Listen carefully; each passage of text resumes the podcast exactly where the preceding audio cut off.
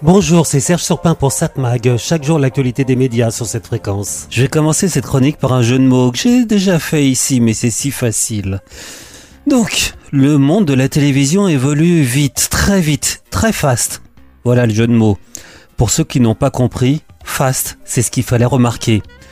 Peut-être ne connaissez-vous pas cet acronyme FAST, Free Advertising Support TV. C'est la télévision gratuite qui est diffusée en streaming via Internet en clair et financée par la publicité. Quelle est la différence avec la vidéo à la demande? La VOD Eh bien la FAST est linéaire. Ce sont de vraies chaînes de télévision qui diffusent des programmes les uns derrière les autres. Alors que la VOD, qu'elle soit payante ou gratuite, permet de choisir exactement son programme que l'on regarde quand on veut. Pour schématiser, la FAST, c'est la télévision de l'offre. La VOD, la télévision de la demande. Mais donc cette FAST, on en parle peu, mais ce mode de diffusion fait petit à petit son nid. Vous êtes déjà plus de 5 500 000 utilisateurs en France de ce mode de diffusion de la télévision et vous avez accès à plus de 540 chaînes, un nombre qui progresse de plus de 10% par trimestre et ça s'accélère. Pas une semaine sans que l'on annonce l'arrivée de nouvelles chaînes qui, je vous le rappelle donc, sont disponibles soit sur des applis intégrées dans les télévisions, mais aussi évidemment des applis accessibles sur nos smartphones, ordinateurs ou tablettes mais des chaînes aussi accessibles sur des sites internet, sans oublier les boîtiers comme les Google ou Apple TV. 540 chaînes donc, une pléthore, avec des noms que l'on connaît déjà, mais on n'aurait pas imaginé que ça puisse être des noms de chaînes de télévision. Des exemples, qui veut gagner des millions? Plus belle la vie, Secret Story, y a que la vérité qui compte, un gars, une fille, mais aussi Le village français ou Cordier jugé flic. Des noms comme ça, je peux vous en sortir des dizaines. Des chaînes donc qui proposent la diffusion les uns derrière les autres des épisodes de programmes déjà connus.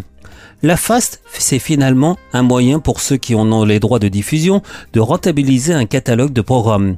Fabriquer ces chaînes, ça coûte pas très cher, il ne reste plus qu'à y intégrer la publicité et le tour est fait.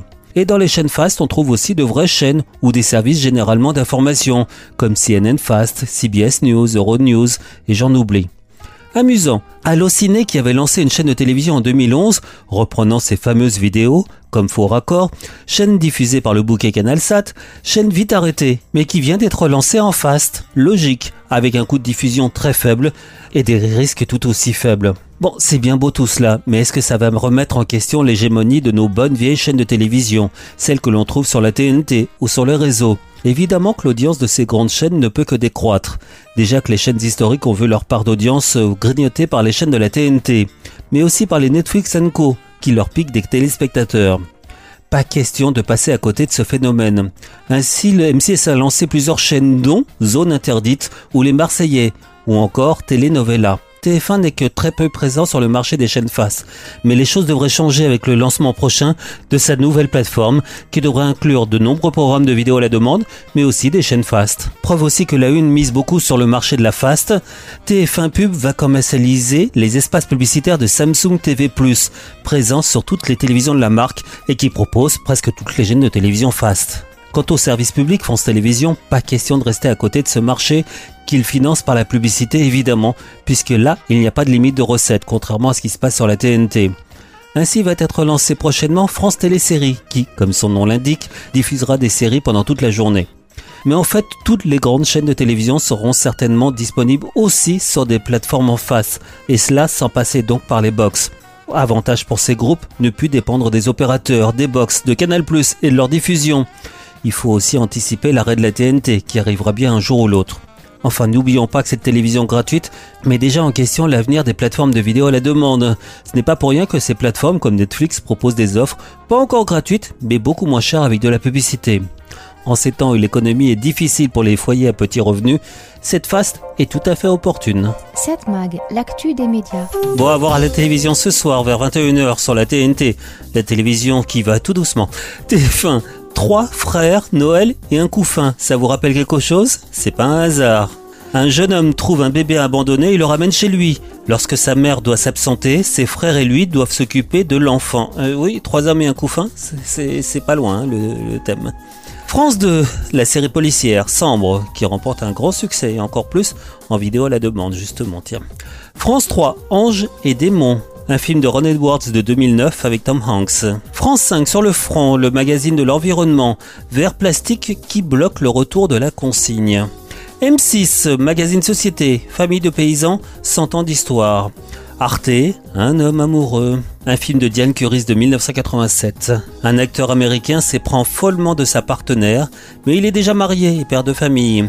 Ce qui finit par le perturber, d'autant plus que son épouse n'est guère décidée à s'effacer. Oui. Mais j'aurais tendance à vous conseiller de regarder ce soir le canal 13 de la TNT LCP, la chaîne parlementaire qui propose un documentaire main basse sur les savants d'Hitler, le plan secret français. Les savants d'Hitler ont été convoités par tous les vainqueurs de la Seconde Guerre mondiale. Comme les États-Unis ou l'URSS, la France a elle aussi participé à ce pillage. Savez-vous que sans cela, on n'aurait peut-être pas eu la Caravelle ni le Concorde? Vernon, Normandie. Une colonie allemande a vécu ici, au milieu des bois, juste après la Seconde Guerre mondiale.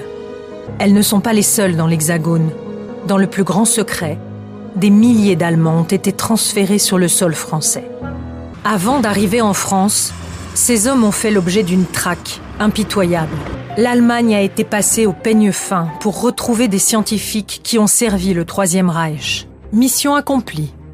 On estime que le travail des scientifiques allemands a fait gagner à la France 15 précieuses années de recherche et d'études. Ils sont pour la plupart repartis l'Allemagne, à partir des années 60, a été en mesure de leur proposer des postes équivalents. Seules quelques familles sont restées en France, sans attirer l'attention. Donc à voir ce soir à 20h30 sur LCP, la chaîne parlementaire, le documentaire historique de Bénédicte Delfaux, main basse sur les savants d'Hitler, le plan secret français. 7 Mag, l'actu des médias.